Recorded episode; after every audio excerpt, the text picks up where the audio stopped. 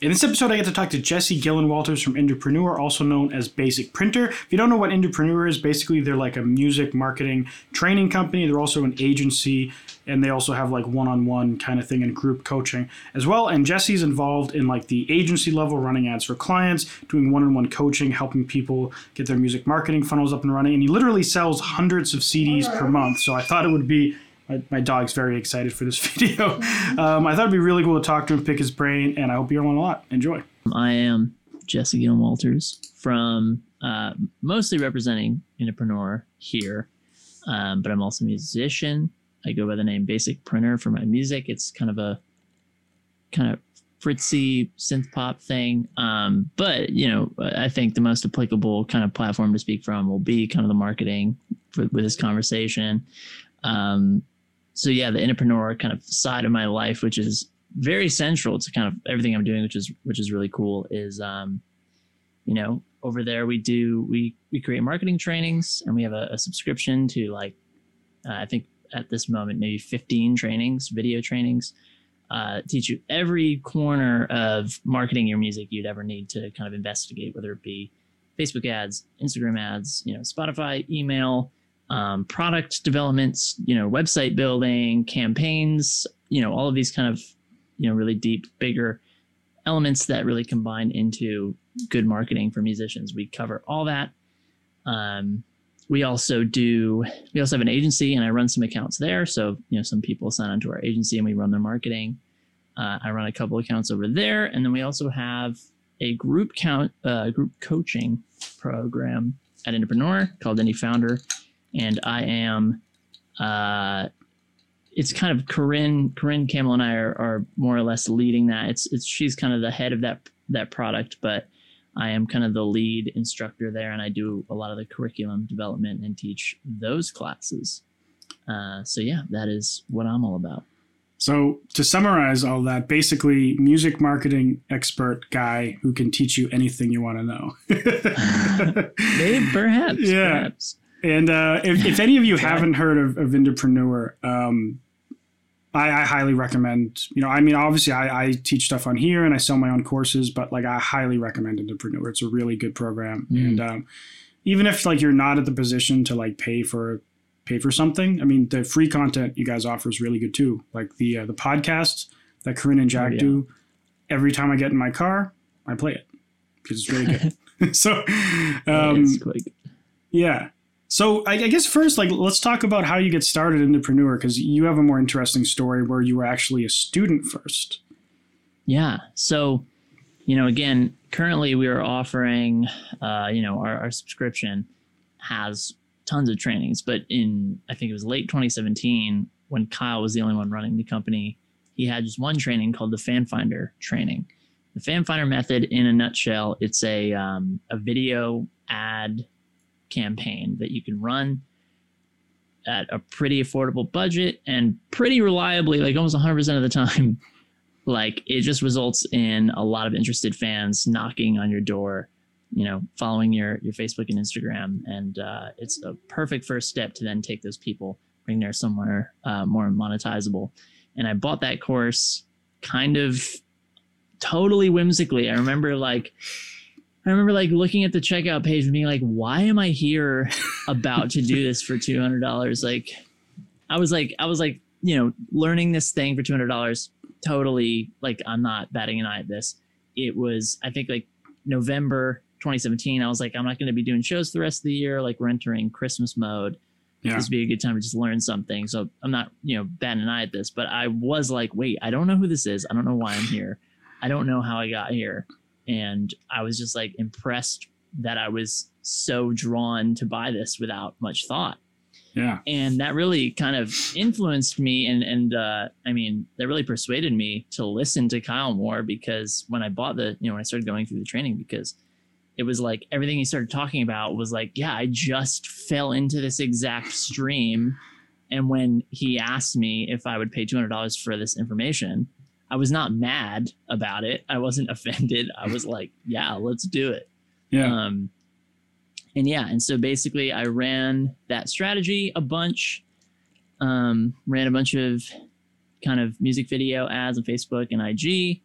Mhm. had a great response for me. It was like it just blew the lid off of everything I was doing. Like up until then, I was clawing at, at random, you know, at random approaches and like Yeah. just guessing and taking random stabs and and it felt like maybe things were happening sometimes, but this was the first time Yeah. it was like, wow, I can see in this dashboard things are happening like in a palpable way, you know. Yeah. Um, so I got super hooked on marketing my music after that, and it was just like every little possible thing I could try. It was like, oh my god, if I can try that, I could do this and I could do that, and I just had that brain, you know, ever since. yeah. So that led me to kind of working one on one with Kyle in his mentorship program, and I got to know him a little bit. I went on a tour that I booked, and we like marketed that tour, which was pretty interesting. Um, there's a lot of good stuff that happened there. I learned so much about kind of again like the full the full stack of page building and checkouts and everything. Um, Yeah. because it's a pretty uh, very hard to to, to market a tour um, much less for a budding um, like experimental weird underground project um, Yeah. So- I saw your description of your music. It's like gl- glitch pop. Is that the- Glitch pop And I, um, I think I checked out some stuff. I, I ended up finding out what your artist name was somehow, and uh, checked out some songs. And I mean, it's not you're not doing like death uh, death metal jazz or anything. No so you're not no. you're not super unique, but um, I could see how you would be a little like nervous about doing a tour around a you know something that's not like hip hop or pop or rock. You know, you're doing a more unique like- approach. right i couldn't wrap up you know in the booking emails i couldn't kind of wrap up what i sounded like in uh, a catchy phrase or something Yeah, um, as much as as some others may be able to um, yeah, but either either way, you know, uh, quite a an endeavor to to market that tour, and um, it went it went pretty well. There was a lot of good stuff that came through our advertising, and it was just more than anything, it was a really big learning moment. Um, and yeah, basically after those that pair of experiences, it was just like I was in, you know. yeah. I mean, I I couldn't learn enough from them. I couldn't I couldn't dig in deep enough to everything they were doing. It was just it was you know creative juice all the time. like from the chronologically from the first one, like I could not stop, and uh, you know I, I was just so vocal in the community and as a customer that eventually, uh, and then you know Yeah. they're kind of watching me um, apply the trainings. I ended up yeah. contracting for them for a bit, and then it rolled into a full time situation. Yeah, that, that's a sweet story too. You know, because it's it's it's always funny when stuff like that happens. You're like learning from someone, and then you're like working with them, and they're, you're, you're part of the team, and you're a pretty important part of the team now too. You know, I mean, you you do a lot. yeah yeah thank you i i it is yeah it's it's good to to reflect on that sit and and look at that yeah, and, and so there's there's a lot of stuff like we could we could talk about, but I think I thought something that would be uh, I guess maybe a good start would be when you're doing indie founder, since you're you're kind of the main coach for that. Um, I know there's a bunch of different stages to it, depending on where the the artist is in their career. But um, on average, like what's what's the most common thing that people have a big misunderstanding of, or that people get wrong, or or that you know, I guess like what's the common thing that you they come in and you're like, no, no, no, no, no, you know? yeah. Man a lot of it is like uh so quick quick little lesson. This will be like a few minutes. Or sorry a few sentences. Um you know we have what's called the buddy system which is like the fan journey of you know uh becoming a more of a hardcore fan in your marketing Yeah. system. And and there are I think seven stages to it the first is introduction right? They've heard of your music at least once. Maybe they heard a tune maybe they've seen a music video maybe they've heard of you from a friend. Um you know that's number one.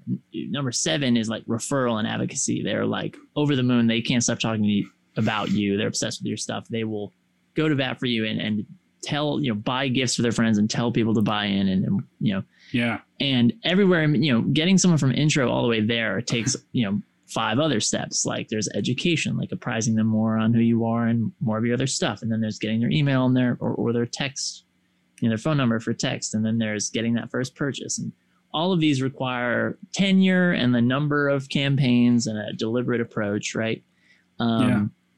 A lot of people uh, in Indie Founder, they enter and they have like, you know, maybe kind of some products here or there and like a half built website and, you know, they have a MailChimp account and that's about it.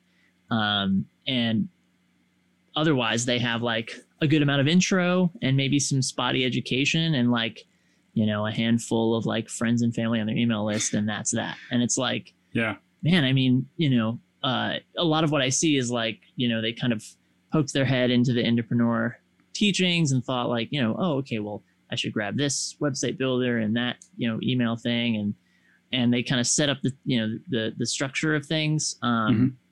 but then they have a hard time just like kind of pushing the traffic through it you know?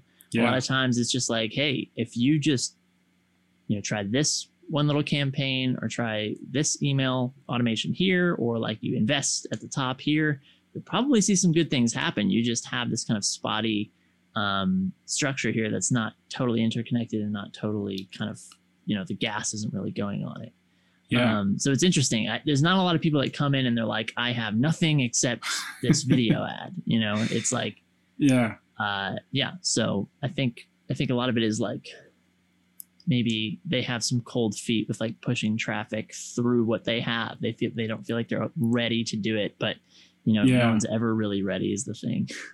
Yeah, I mean, and even for myself, um, that is a lot. It's a lot scarier when you're trying to think of like, I'm going to run a funnel to sell some merch related to my music than it is to say I'm going to run some ads to grow on Spotify, for example.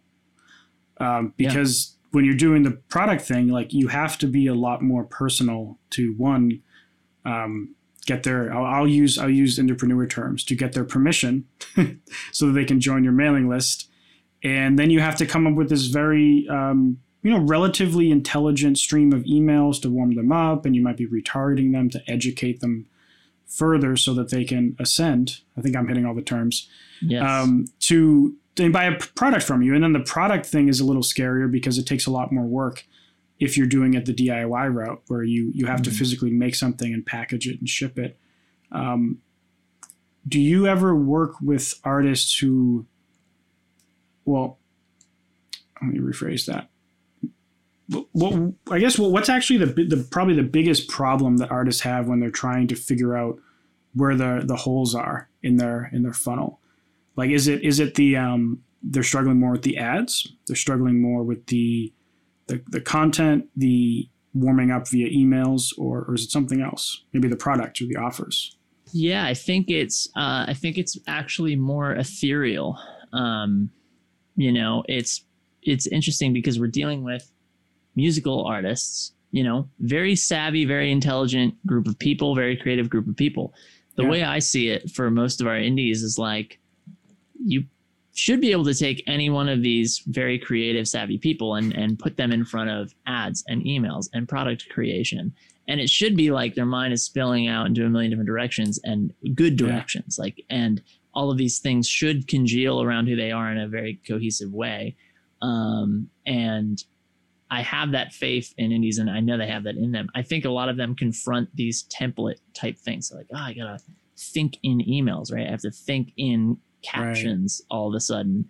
And i think they for some reason abandon that and they kind of enter this more clerical mode and they're like okay well i guess i would hit these check, check boxes and they kind of reduce themselves down to like i need to write four emails rather than saying i need to tell a story about this thing and Yeah. maybe that takes four short emails maybe that takes eight long emails like whatever um, Right. and so i think it's really the, the trouble is a mindset thing in that direction of like um, i think people abandon this sense of like okay i am building a universe right like um, Mhm. my friend one of my friends here uh, she once said to me you know, she's an artist too and we were, we were kind of just talking generally about like this kind of stuff like how do you monetize and, and brand and how do these all fit together?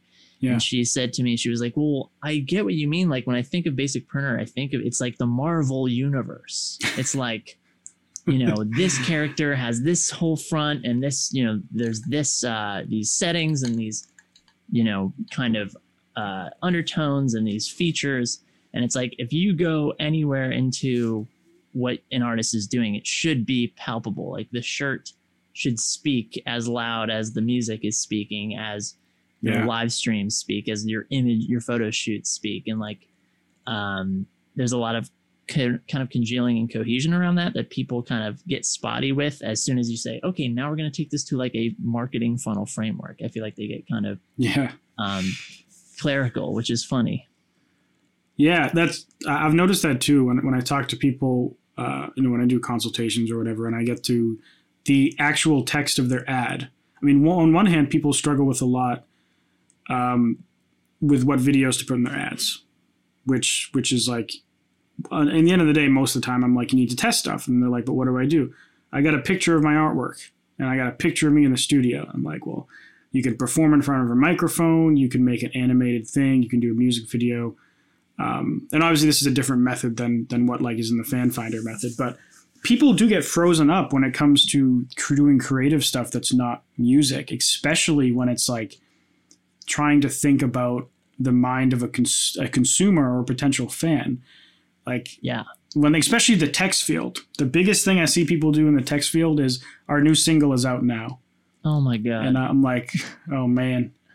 Oh no! Don't say that. No one gives a shit who you are yet. They're not gonna care if your single's out now.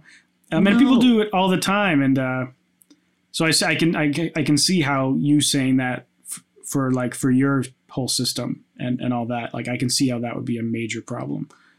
Yeah. totally. I mean, it's like I always tell indies they're always wondering about, um, you know, all the time because we're talking about the, this permission phase, right? Where it's again Yeah. for your audience, the permission phase is when, you know, ideally you've brought an audience that has heard of you enough. They've maybe conversed with you a bit. They've gotten a sense for who you are over the course of, of a bit of time, and now you're making an offer that's like, hey, I'm I'm uh you know, you can see behind the scenes of this record or like get access to this Yeah. exclusive live concert series or whatever, um, some kind of digital offering um, in exchange for their email, which is the permission phase. And a lot of time I see in these permission phase offers, our, our indies will be like, get eight songs and three videos and two stories behind. And it's like, like all of that is implicit, right? Like the the mute like like it's all digital like it's Mhm. all the same to me i'm going to be clicking on a page on the other side of this no matter what you say so like you telling me like oh eight videos and five songs and three unreleased songs it's like you know tell me about like the universe that i'll be entering like instead Yeah. tell me like see like hear the story of um you know the worst the worst breakup i've ever had and how i came out of it through music or something like that like Right. use the end result like the affect that your music has that should be the offering because uh again it's not like ooh i get to interact with mp3s that's what's interesting about this? Like no it's what is the what will the mp3s make them feel like? That's what you're offering. And Yeah. yeah, i think it's it's the same the same trip up with like the caption single out now. Well yeah everyone singles out all the time. Especially if it's Friday. it's like everyone's exactly. So uh, I, I can imagine everyone's pr- that's watching probably is thinking, okay, that makes sense. How do I figure out what I'm gonna say and what my world is, my universe is gonna be? yeah Um, and again, this is probably the same kind of issue where people know what to do musically. They're like, I like this, I like this, this is my style. But when it comes to what their world is, that can that can involve choosing. I mean, one, choosing a logo, choosing color patterns, choosing what you what version of yourself you're going to share with the world, and what do you publicly tell people that you enjoy, and maybe you have some inside jokes, and like it's hard to figure that stuff out.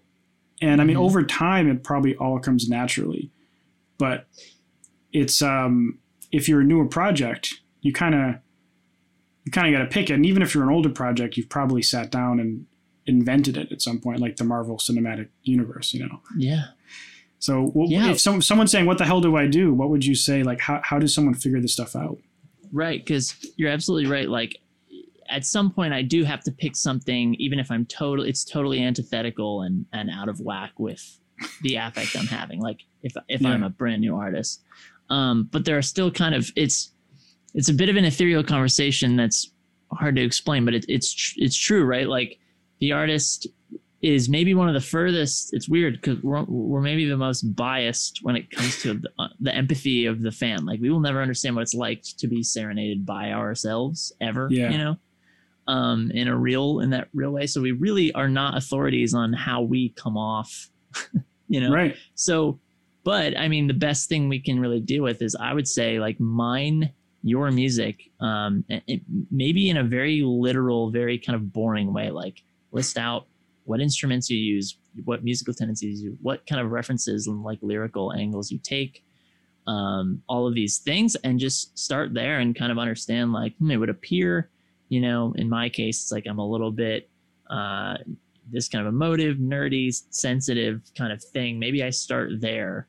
Um, Yeah. And I think I think that's you know the best you can do at at the get go. But then I think it's like, you know, getting feedback from like you have to push it out, see how it how it does and what people respond to, and then take that back to the drawing board and either you know perpetuate things that are working or reduce things that aren't. Like for example, when I set out with these video ads initially, I was like, oh, my stuff's so weird. Like only pitchfork hipsters are gonna love this, you know. and immediately it was like not those people that were responding in the targeting, you know.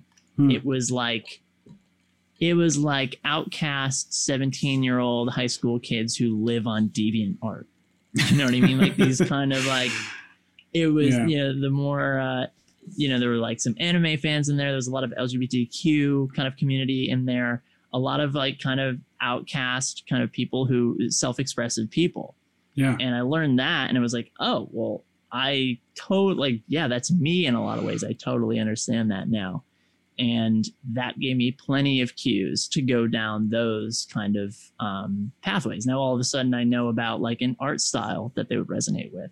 I know about color schemes. I know about kind of culturally what they're into i, I know about their interests Yeah. all of these things that I have, uh, if I don't already have firsthand knowledge of, I mean, most of which I do, I could go investigate that and then again test that again and say, hey, you know, Right. uh, I could do commission some art that that reflects that, or or do a photo shoot that reflects that, or do a video, and just see if it works or if it doesn't. Yeah, that, that's a really interesting way to go about it. I mean, I guess that's kind of how we do our Facebook ads, right? You kind of guess and test, and then refactor, and then guess and test. Um, but I've never thought about doing that with the brand message. Um, I guess every song is kind of a chance to redefine your brand or your release. You can kind of, if you're trying to hone in on your your story and you don't have it yet, it kind of gives you a good chance to uh, to try to figure it out again. If you're already marketing Yeah. something, you know. Hmm Every every song can be kind of a little moment where every the universe, if, if we keep up this analogy, gets tilted a little bit in a way that it's like, oh, we're gonna change it up a little bit, but not really lose anybody. Yeah. You know? Yeah, that's really good advice. Now, how about when it comes to the products that a artist should list on their store? Because Mm. CDs are surprisingly like selling like pretty well, but I've Oh, I've noticed that um, when talking to people and different artists that that sell CDs, it really depends on the genre. In a lot Hmm. of cases, like I've talked to people who like, it seems like some some genres of music it's like what the hell you have a cd you'd be better off selling like a vinyl record or something uh, Mhm. or like even a cassette like in, in some genres like peop those nostalgic people who have those old things but they don't want to have a cd player um, do you have do you find that like a certain do you find that true to also with the cds that certain genres just doesn't work Mm, I do. Uh, I I don't. I find CDs sales to be pretty agnostic really to to the genres. Yeah, we've done. We've seen. We have seen hundreds of CDs go um, between, off the top of my head, like uh, a uh, Caribbean Caribbean artist, like like calypso kind of music, uh, like R and B, soul, um, folk, Yeah. rock, and then my stuff like that off the top of my head. All Yeah. of these examples, I I personally have been involved in them selling hundreds of CDs, kind of without really a sign of slowing down. Um, it's been Yeah. pretty interesting, honestly. Yeah, Um, yeah. So CDs in particular, I found to be very transferable, very very sellable these days. Have you ever worked Um, with a hip hop artist on selling CDs? Um, personally, I have n- I have not. Okay, So that genre may be may be pretty different. because that, that's been the people that have mostly talked about how they've tried it and and it Sure. failed. Um, the other one was a metal artist. That one surprised me the most because I I have that's the only genre of music I actually buy CDs. Because I don't even have a CD yeah. player. I just buy it because I want to support the band. I like most of my favorite bands are metal, and so I buy. Sure.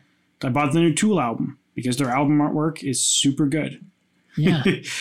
or their their Yeah. packaging or whatever it is. It came with a Right. freaking screen in it, and it played a video when you opened it. It was crazy. oh my god! it cost really thirty cool. five dollars. Um, but yeah, that's that's a. I, I've heard you guys say that, and I've seen it in in the group. Like um, you know Brian Hazard, right? Mm-hmm. If anyone's watching doesn't know Brian Hazard, go to Google and just type in passive promotion Brian Hazard. He like one of the best websites if you're trying to figure out music marketing.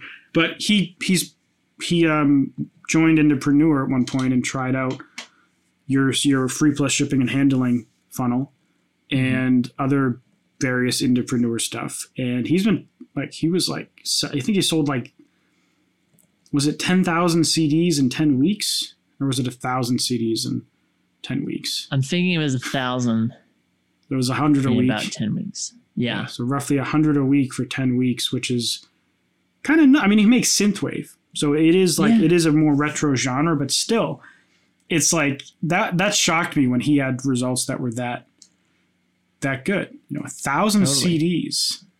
Yeah. Yeah. Totally. Yeah. I'm seeing it all the time. And uh, I mean, I do. Uh, I do sell cassettes as well. I don't sell them as much. They're kind of more of a. Um, I don't know. I'm kind of. I'm kind of. I'm kind of take it or leave it. I, I do. Yeah. Res- I do go through them, and I do. I do keep them in stock as much as I can. But they're kind of lower. You know, I, I sell them for ten dollars. It costs about three dollars to make, and you can't Yeah. They're not as you know duplicable in a fast manner so it's more Yeah. like hey they come in in small batches and then i make you know a, a small profit um Yeah. and it, you know it's cool it, it- it's definitely cool and, and it's for a certain sect of my audience um yeah. but uh they're not like the big money makers or anything Yeah. Actually, a, a note about the CDs. Are you aware of any companies that do like print on demand CDs, or would like would there be like a fulfillment company you could ship them a box and yeah Deal with there's well there's kunaki does that Kunaki? Mhm. Okay. What's the pricing like on that? Because a CD, if you buy like a hundred, it can cost like you know two bucks or something. But I know. Yeah, I, I actually don't know off the top of my head. I just know Okay. that it's like not worth the margin dip that you take, in my opinion. Oh, really? Um, okay, they're so easy. I mean, if someone buys four CDs versus one, it's it, like yeah, it still fits in the same envelope. Like it's really not, you know, it's just CDs. It's like the, the margin is so great, and the sh- the shipping them is so easy. It's just like yeah, yeah. That's true. Yeah. they're so thin, and and you there's like those cardboard mailers that keep them stiff so they don't get crushed, and the mm, bending machines and all that. So I guess if, if an artist came to you, um, either for the agency or you're an indie founder coaching, um, and they're like not doing CDs for, for whatever reason, either like they have this weird genre where they know for a fact it's not going to work well, or they just have a, a violent hatred of CDs. Yeah. Um, you know, a lot of the stuff in Indepreneur focuses on like upfront, it's kind of like a CD, like free plus shipping and handling. You're trying to sell your album. Um, how would you have that person shift that initial offer to make it more relevant? Like, let's say they were trying to figure out something digital, or, Mhm. or they were trying to figure out a different physical product. Like, are there any kind of common recommendations you would throw at them? Yeah, I mean, before I made any um kind of before I consulted any sort of dogmatic thing I might have for myself, being like, oh well, let's do a t-shirt then or whatever. I might say, look, you are um I have plenty of reasons to believe so many different items sell, and you for some reason are just not seeing that CDs won't sell either Yeah. you know, um, and and maybe they have good reason to believe that. But I would say clearly, um, there's reason there's a need to figure out what will sell. So my first Yeah. thing would be like, well, let's find out what to sell. Let's run a survey or run a, a ManyChat messenger flow or something that just the, Yeah. the purpose of that is like, what would you like to see? And maybe you guide guide the survey a bit, um, and uh, and you can figure out, okay, they want black hoodies, right? Or they want CDs. It turns out, you know. Yeah. Um, I love a merch survey. It just gives you 100% accurate information on what you should do next. you know, Yeah. the people that will buy it were like, you ask them, hey, will you buy this? They say yes. And then you say, okay, well, uh, I'll do it then. Here's your discount code for when it comes in, you know? yeah. Um, so that would be my first move. But if if uh, if we're sidestepping that, I would recommend anyone to do that if they are uncertain. Like ask the people that are going to buy it. And if you don't have people that are going to buy it, it may be too soon to consider this. You know. right. Um, but barring that, I go through shirts pretty regularly. Um, and I change, you know, I, I like to, again, I like to use these surveys to kind of include people on voting on designs and things like that. CDs, I sell hundreds of them a month. Um, the tapes I go through, I, I chip away at, and I just bought my first run of vinyl, and that has Wow. been sensational too. People really. we're loving vinyl. I've yeah, vinyl is is a thing these days. I think. So so this this is kind of a pivot, but um, Mhm. You how many monthly listeners on on Spotify do you have? Like almost 700. I think I have 690 at the moment. I've noticed that like I've talked to some people who have done like crazy numbers in, in merch and CDs Mm-hmm. that don't have some anything like extravagant on, on Spotify. And it Yeah. surprises me like when you say you sell hundreds of CDs a month, Yeah. which is like I, I wouldn't have you know, if I looked at your Spotify, like I didn't even I didn't know if you were like still active or pushing stuff because you're you're not you're not pushing the um the sweaty sweaty game that all of us are on Spotify. Right. um, cranking out a single every six weeks and uh, Mhm. and and promoting it and playing the game. But you're still selling hundreds of CDs a month, which is a pretty pretty awesome thing. Now, is that all just essentially just Facebook ads and funnels that you've set up through that? Yes. So that's yeah. nuts. Totally. And it's um, it is a pay what you want setup with upsells. Yeah. So they don't all go for for full price, but I think uh, I need to kind of check on this average again. But um, you know, the core CD goes for on average, I think seven or eight dollars. When you factor in everybody's like people paying zero, people are paying twenty. Um, It's actually really surprising that yeah, it's, it's people really can good. pay you zero and you still average seven. Yeah, absolutely. Yeah, I guess Radiohead got it right back in the day, right? They were the, the Yeah. first band to do that. Yeah, kind of. Yeah, right. Damn. Yeah. So no, but no, I, I, I, I do not push my Spotify. It just kind of grows steadily, slowly but surely. Um, Yeah. you know, I'm doing, I'm, I'm, I'm basically with Facebook ads and the CD sales. It's like it's a break-even venture, and I'm reaching thousands and thousands of people every day. Um, Yeah. You know, maybe sometimes when a single comes out, or you know, I'll do a little retargeting, fifty bucks, just to get them over there in case they're interested. Um, but Yeah. I'm not really pushing Spotify as like a main thing. Yeah, yeah. I mean, I I know that in the Indepreneur message on the whole Spotify game is that it's like, you know, you guys aren't against it necessarily. I don't mean to group you guys as one group because you're all individual people, but like the the the you know the core belief of the company Indepreneurs generally that like you know you probably shouldn't focus 100% on Spotify. You should try to build a build an email list and do that. And I I mean I honestly agree um, with that message. I mean I, I care a lot about Spotify myself, and you guys even have a whole course devoted to Spotify Mhm. on it as well. Um, and I've been meaning to try to break into this merch game and, and do this stuff as well because um, I know I do know several people who make a living off of like Spotify streams, Sure. and they they make a lot more than they put back in, but it's hard. Yeah.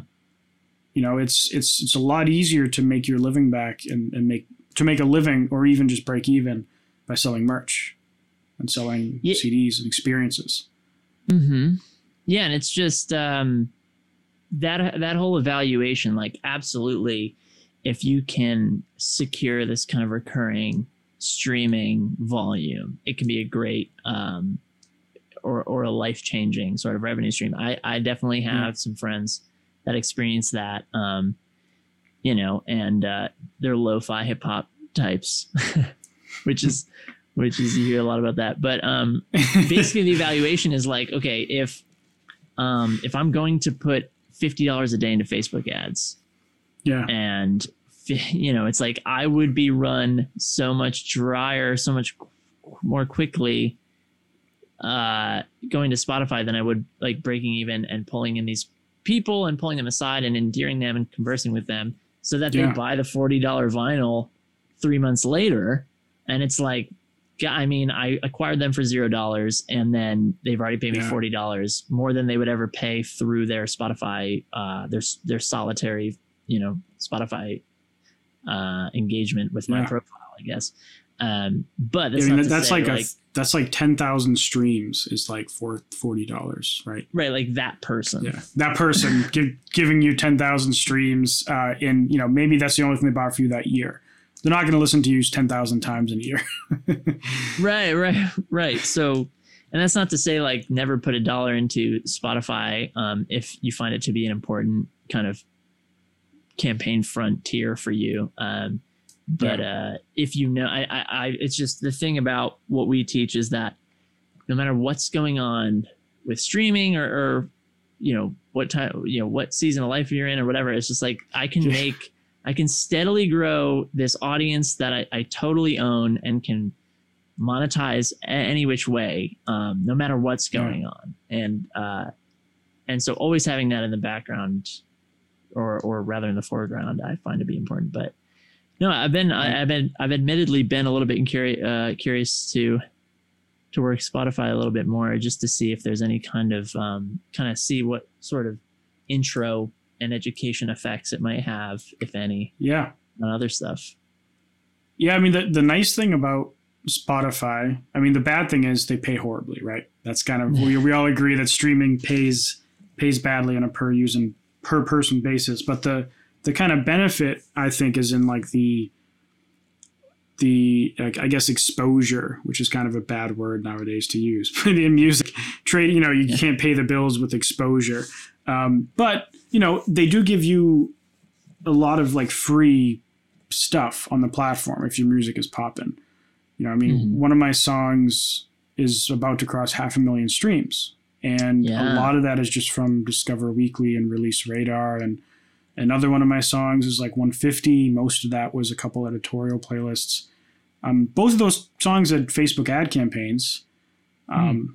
but like the amount of followers I've gotten on there and the amount of streams I've gotten on there for free is like that's kind of the benefit of Spotify, I think.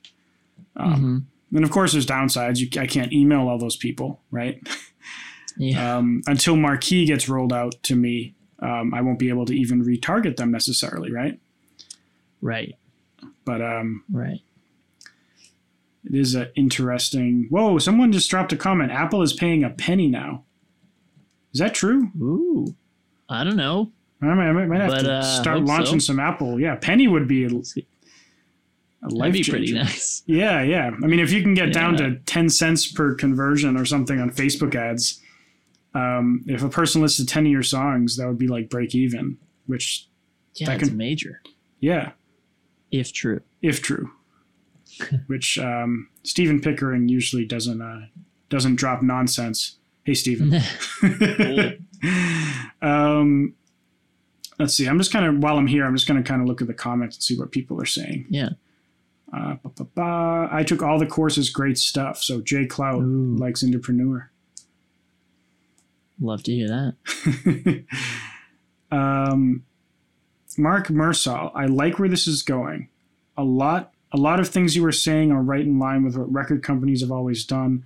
The hard part is being independent and not having a marketing department. In a lot of ways, I find that to actually be the easy part. Being independent yeah, the marketing, it's like there's no red tape. You can pivot on a dime. You can order new stuff whenever you want. You're Right. you can design new things whenever you want. You can reach out directly to your consumers and say, "Hey, what do you want?" Uh, you know, Yeah. there's not this guesswork, or you know, it's not like, "Ah, I got to order a thousand hoodies for Billie Eilish. Hope they sell." yeah, yeah. you know, That is true. I mean, the cool thing about doing independent is you can. Uh, I mean, it is hard doing independent because there's a lot of work to do. I guess, like if you're just this is just yourself.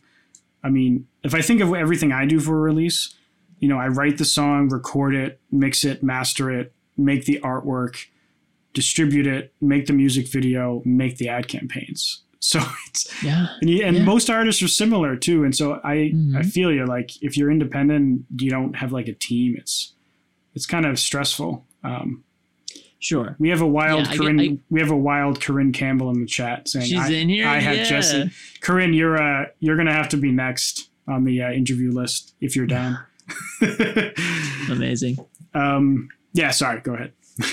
Oh um no i i yeah I don't, I don't mean to say um it is it is easy. I'm saying uh you know in terms of it not you know being an independent musician not being a lot of work definitely agree there.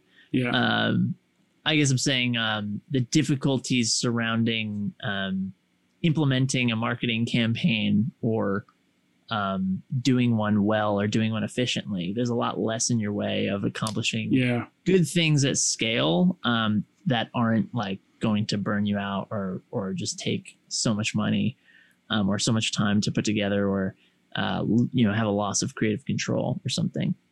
yeah, yeah. That's a good point. Uh, Merck Mercer also said, "Buy a CD and get a free CD later?" Question mark.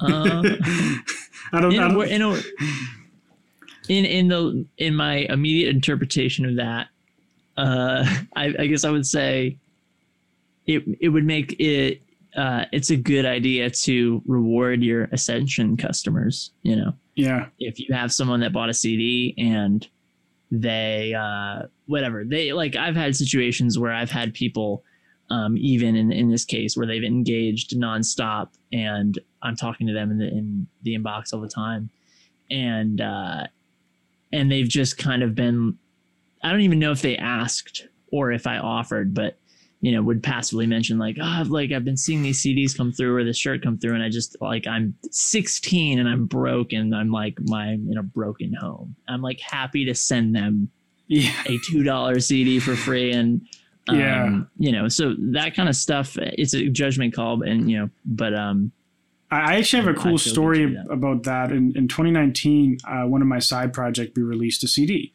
Um, and we were doing a big marketing stuff behind each one. I mean, none, we didn't really know what the hell we were doing. That was kind of my my big hurrah back into music marketing, I guess. Like they had a budget, they let me kind of figure out where to spend it.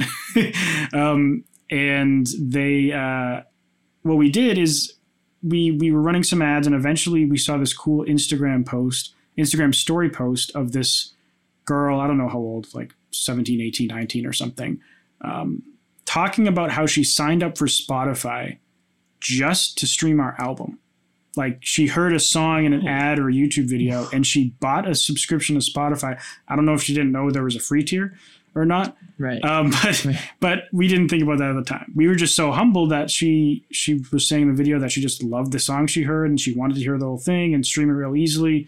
So she bought a Spotify subscription just mainly because she wanted to listen to her music. And I was like, guys, I'm gonna DM this this girl, and we're just gonna send her one of every merch item we made, because she's Wow. like that's essentially a that's the goal of every artist, I think, right? I mean, that's like the definition of a um. Well, what do you guys call them? Not a brand Ascension? advocate. It's no, no. What's oh, the t- referral or advocacy that's like the advocacy phase hardcore. I mean, she she literally made several Instagram story posts talking about how much she freaking loved. And this wasn't a DM to us. This was on her like actual stories page. And It was like a two minute long stories talking about how great our album was, without any work. See, now here here's my devil's advocate to that is why did Spotify get the money? Well, yeah. I mean, Yeah. but well, actually, yeah. I mean, honestly, that was probably our fault. We should have had all this stuff ready at the launch when we came out with the album.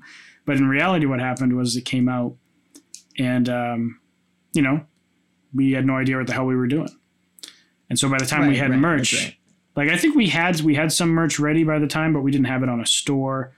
We didn't have Mhm. it any, and it wasn't like in bulk. We had a couple copies of each thing. Um, I think we actually had 50 misprinted CDs because the guy did it like at a local thing.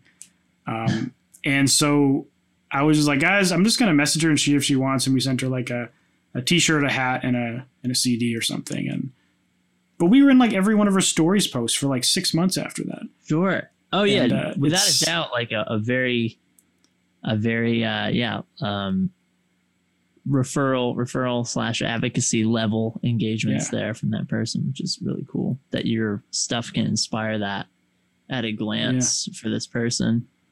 And um, I forget what even caused me to bring that up. Oh yeah, the buy a CD and get a free CD later comment. That's what it, that's what it was. Yeah. Um, Yeah.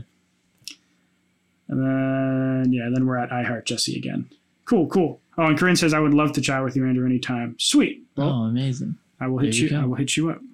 There it is. Um, so I guess like next thing that would be cool to talk about was you're also involved in the IndieX stuff to a degree. Yeah. Um, so you're actually running these ads for for some of the clients over at IndieX. Um, Mhm. I guess before we jump into that, have you guys messed around with TikTok ads at all? We not uh not largely. We've ran a test here or there and um we didn't love it too much. Um wasn't anything to sneeze at quite yet, especially again with the the alternative being Facebook and uh, Yeah. uh, IG. But um yeah, I think cuz our I think our uh our other account manager Ed was doing some of that and he found like um, you can't run ads from your TikTok account. Like Right, yeah. you run it from like an advertiser account, which you know is basically a duplication of or, or you know mimicking Yeah. your other one, and there isn't really retargeting. So you're not consolidating your social proof. It's purely just kind of like this little traffic uh, generation thing, and it's like, um, yeah. So we haven't found it to be anything too worthwhile at the moment. Yeah. It, so I, I hated it at first.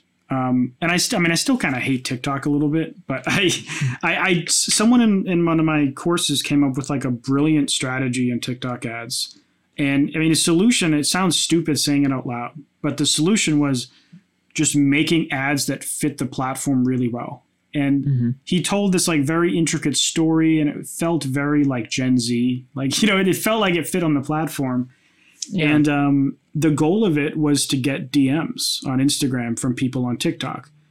And so he kind of described what he was doing. He was getting really good results with it, um, converting to Spotify, but also a crap ton of DMs. And I Yeah. tried it, and it went it went not as well as his, but like pretty much as equivalently as well as I, I ran the duplicate of it on Facebook ads. It went just as well on TikTok ads as it did on Facebook ads slash Hmm. Oh, Instagram cool. ads. And I was just kind of shocked. Um, I mean, one, it was cool because I've never had that kind of engagement with people who I've run ads for. Like the goal of this campaign Right. was get DMs from people, them telling me their story of how they interpreted my song's lyrics. That and- is really cool, actually. And um, that was like, I mean, it was borderline depressing because some people's interpretations and what it reminded me reminded them of was like sometimes like heart crushingly sad. But yeah. um, it was really cool. And that before that, I had horrible results with TikTok ads, and um, so that's why I was wondering, like with with you guys and your your everything you guys do is kind of all about getting like communication with fans and telling stories. So I didn't know if you would have had some success stories already with TikTok because of that. No, I mean definitely with uh, Messenger. You know, like um, yeah, you know, doing things in Messenger, whether it be sourced from TikTok or or another platform.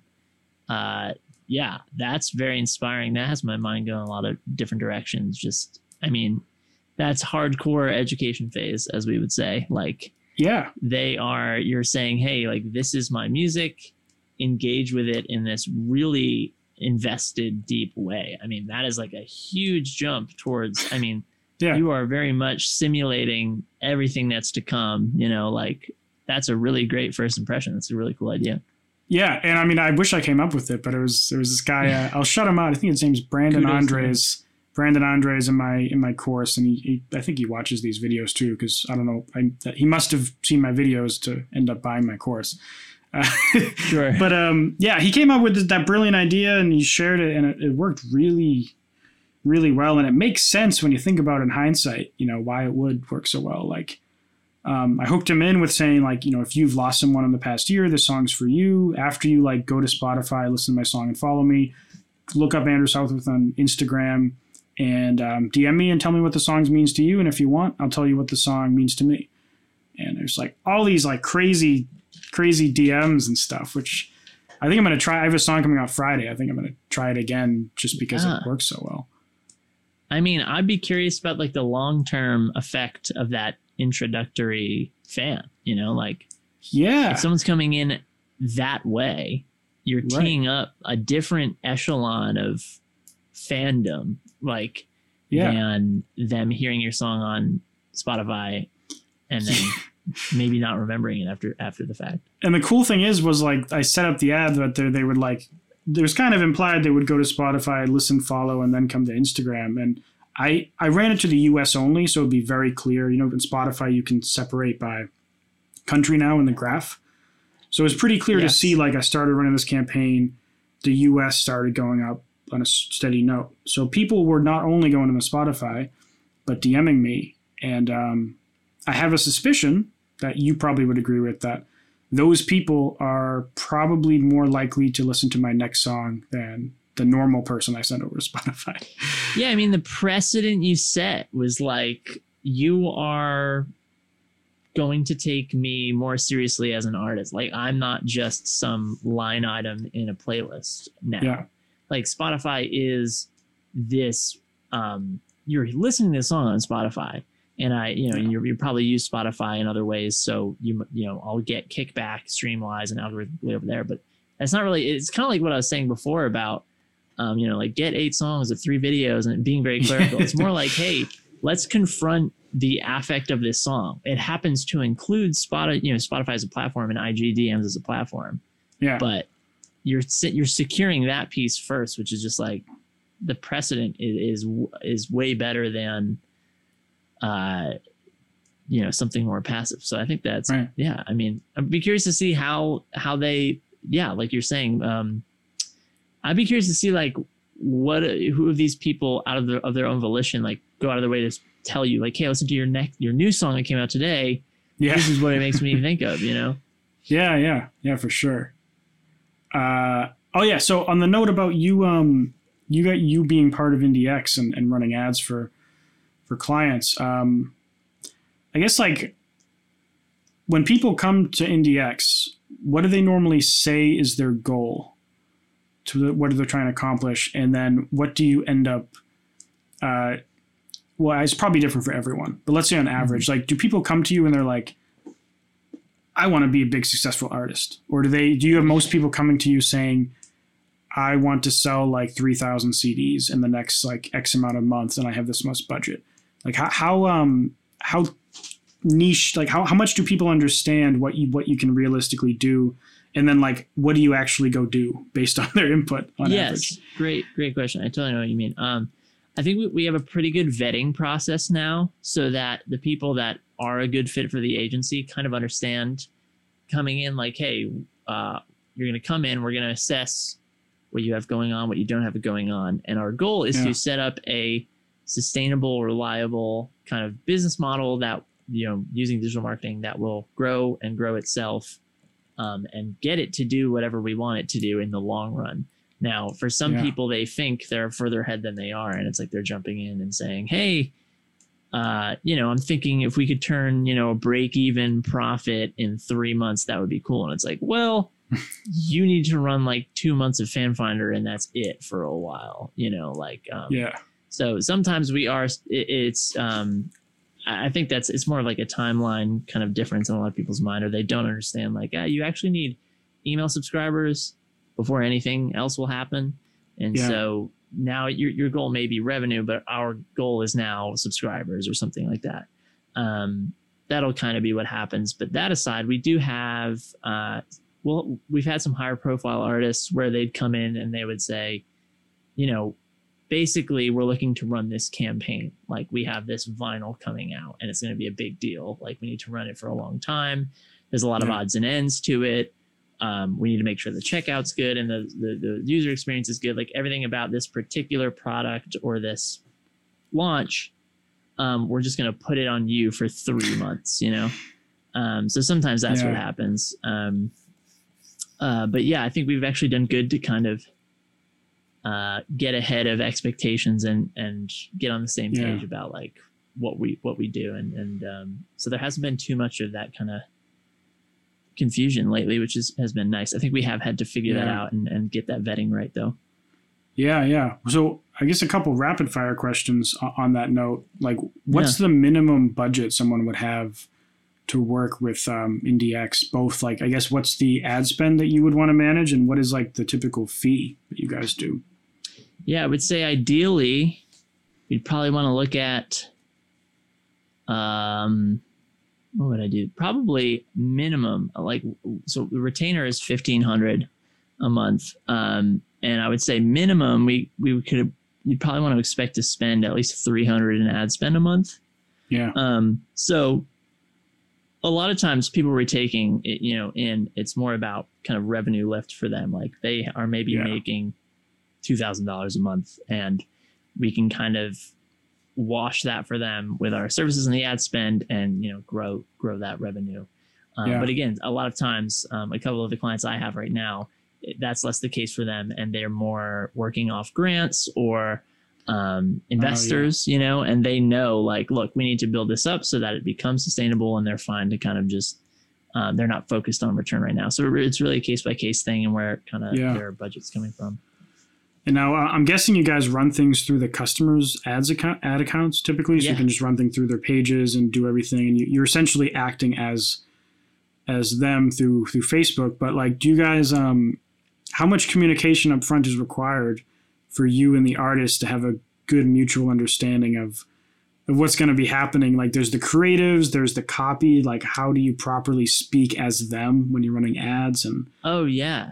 Well, um, again, part of part of the role is just having that savviness and that social kind of intelligence of like, and that marketing, you know, instinct of knowing like if I am acting as this client, they would, you know, I know they prefer this. I know they say these things. I know their fans like these things. Incorporating all these things. Um, Yeah. So that that uh, in itself as a skill is is just one thing, but you know, we use Slack to kind of constantly communicate and and some some clients will totally trust us. Some clients will ask for approval just so they can have visibility. Um, so sometimes they'll you know they'll they you know what's great about it is that uh, it's all everything we're doing is on their you know their tech stack their ad account. Like if they if they end the account they walk away with everything we built and the history Yeah. of all of that you know? So we definitely are you know want to enable them to um, to succeed with everything we built and we're just kind of collaborating on that. So they have full visibility on everything you know they can hop Right. into mailchimp and see what we're doing hop into ads manager and see all that. So there's a lot of transparency and, and communication there in those ways. Yeah that makes sense. I, i'd imagine that that would be very hard for some artists to uh to have that sense of trust that like hey you that i'm hiring are going to communicate as me in my ads and but uh they you know but i'm assuming by the time they, they come to you they uh they know what you guys are all about and trust you to a degree already it's, it's kind of it's scary as an artist giving up control you know Mm, uh, tell me about it i've yet to really do it Yeah, same for me, honestly. Like, I probably should have Mhm. hired a video editor like a year ago, um, and I still I edit all my own videos. It's like, that's good what the hell am I doing, man? saving, saving tons of money yeah, yeah, it's saving money, but like it's it's like someone else could do it for for probably better and and for less time, and probably be worth it.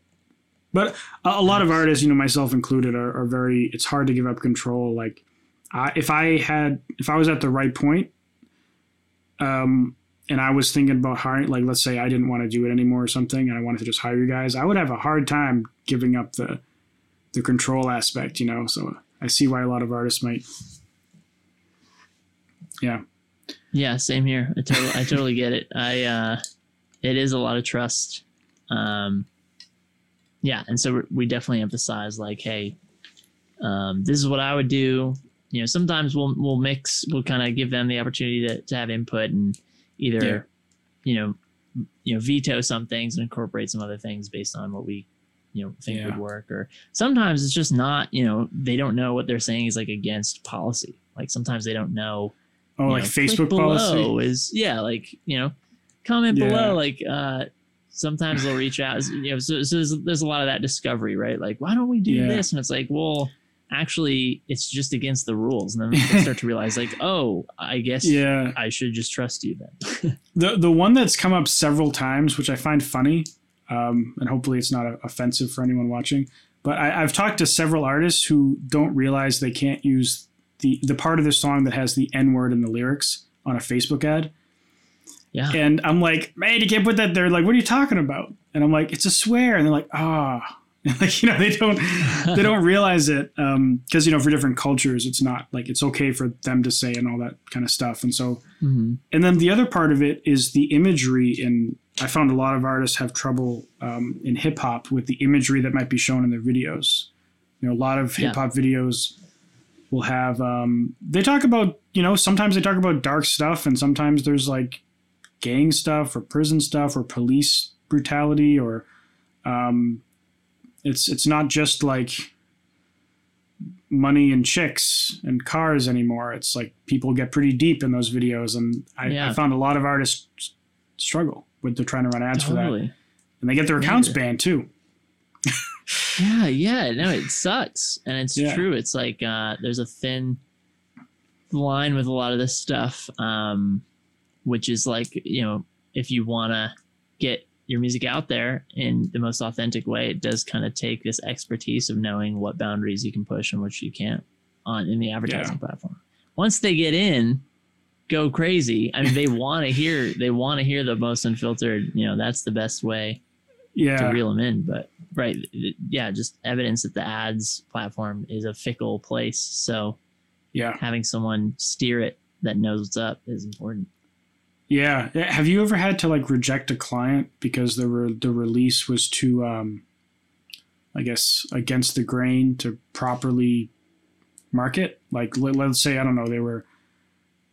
I don't know. They had tons of swears in their music. The album artwork had like a naked lady on the front of it and guns and Right. weed or something. And um, has that ever happened?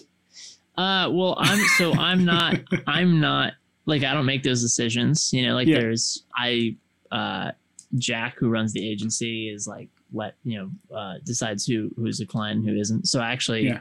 have never had to make that evaluation. What I will say is like we've had clients where so much of their content was laden with swearing or other things that Yeah. um you know like we had to be super savvy with like okay well we'll run with this snippet or like we'll take that angle or you know Yeah. we'll censor it this way and like um you know we have had to had to kind of do that dance before um Yeah. But no I, uh, not to my knowledge where it was just like this is so gratuitous that like it can't happen Yeah.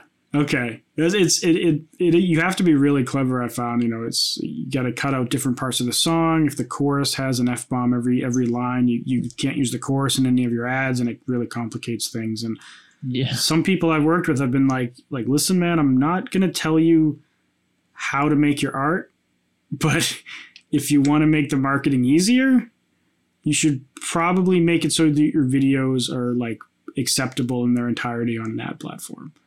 You know, Yeah. Maybe you should make a uh, every time you record a song, make a radio friendly version just for us to use in ads. Um, yeah because make two music videos like yeah, if advertising is like even if they're totally different and then you know that's an interesting story in itself you know it's like You could probably put that in the copy. We couldn't show you the real music video here, so click below, or, or well, I guess don't say click below. So, right so come check out the actual video. That it's too uh, too crazy for here. exactly like the fan finder right is the clean the safe version and then you have a retargeting ad it's like that video this one you know you show it that you Yeah. saw like that was a totally differently shot other script music video just so we could advertise it we can't show you the original concept Yeah. here so let me send it to you it's like a great permission offer. Yeah, yeah, that's true. Uh, Jux Bravo, can you just radio edit the swear words out for ads?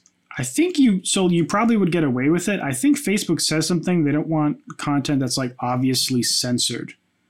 I believe that's Hmm. somewhere in the policy. I don't know if that applies for audio though.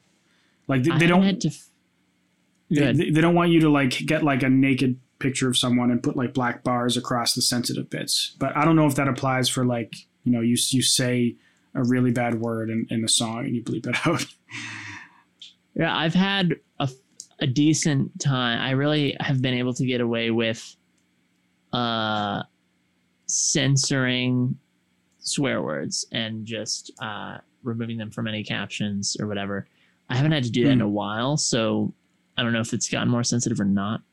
Uh, Yeah. But all in all, like since I started advertising, if I'm doing a, a video where there's a swear word, I just don't say it anymore because I know it's going to be an ad eventually, yeah. typically. Yeah, yeah, it gets hard if you're trying to like boost organic posts that you did, or not boost, but you know, like run ad, run retargeting ads to pr- show you your recent content to like your your people. oh Um, yeah, it's like tricky. I I tried to boost. You're absolutely right. Like I tried to boost something once, and I didn't know that um, I was linking out to a thing on my website, and basically the metadata I wasn't filling in the link description, so it was pulling in like metadata from the page, and there was like a swear word in the metadata of that page, but it was show it was like in the ellipsis, like it was in the read more of the you know, Yeah, and so it was rejected over and over. And I was like, "There's no swear word." yeah, and yeah so it's so true um, and then you yeah it's ridiculous sometimes the policies are are pretty weird. Like one one weird one for just a fun one for everyone watching is you can't show a video or photo zoomed in on a body part. yes So That's you can't zoom in to your elbow in a in a in a part of your music video and have that as a scene. Um, that will not fly. Right they don't want you to to do kind of these like before and after type you know body image sort of things you know Yeah, they don't want to do like do your teeth look like this and you want them to look like this because it's triggering for people you know that's true. Yeah, um, yeah. I, I can imagine. Also, if you don't know what you're zoomed in on, you might not. know. yeah right also that yeah Yeah. Uh, uh, so Slid V. So Spotify has this statement on the website. Unfortunately, you are not allowed. You're not permitted to use Spotify's logo for advertising or promoting your business. Is that true? Do you know about Well, this? I don't know, but if you get that from like Spotify's terms of service, generally it should be true. Yeah. What I'll say is like, do I not see do I not see Spotify logos all over the place all the time, everywhere? Yeah. No, I do I do. And uh, I don't know that these people are not getting away with it. Yeah, I mean, I've done it a lot, and I've gotten away with it. Google is a lot more particular. If they if you say the word Spotify in anywhere in your your your YouTube ad, um, like in the, the description or the headline or whatever, they won't let you run your ad because you're using a, a, someone else's trademark. Mm. And you can you can you know if you're using something and they incorrectly do it, you can prove that it's not you know, that you own the right to use it. But it can be even be tricky running ads to a website sometimes on Google ads or YouTube ads because they're so particular about copyright too. um, Got it. yeah, I actually didn't know that. yeah, it's it can be kind of they'll make you prove that like you own the music on the site that you're sending them. If it's like, you know, you're sending someone to Spotify, for example, or any streaming website, if they see that the end destination is a place where people can listen to music, they'll essentially accuse you of music pri- piracy until you prove that you own the copyright. Interesting. And you you submit like a signed form saying I, you know, whoever own the rights to this music, and I'm sending them to this. These are the links I use. This is why it's fine. Um, happened to me every time. That's crazy. Wow. Yeah. Yeah, yeah. Uh, cool, man. Well, we we've been talking for a bit. Been talking for over an hour already. I feel like I could I could talk to you for for forever about this stuff. But I, I guess like this is a good point to just kind of drop into some Q and A. If anyone wants to just drop questions, Yeah. we'll just chat Yeah. for a bit. Absolutely. But uh, I recently had an artist client with an explicit song. We ended up using the radio edit in the ad, and then even then, some of the ads were still disapproved. hmm Yeah, I I had an ad rejected three months after publishing it, and it got randomly pulled back. And Facebook said it was because of alcohol references, and there was no alcohol anywhere. All the time. Yeah. all the time. Stuff like that all the time. Like, hey, it's political. This is profane. This is alcohol.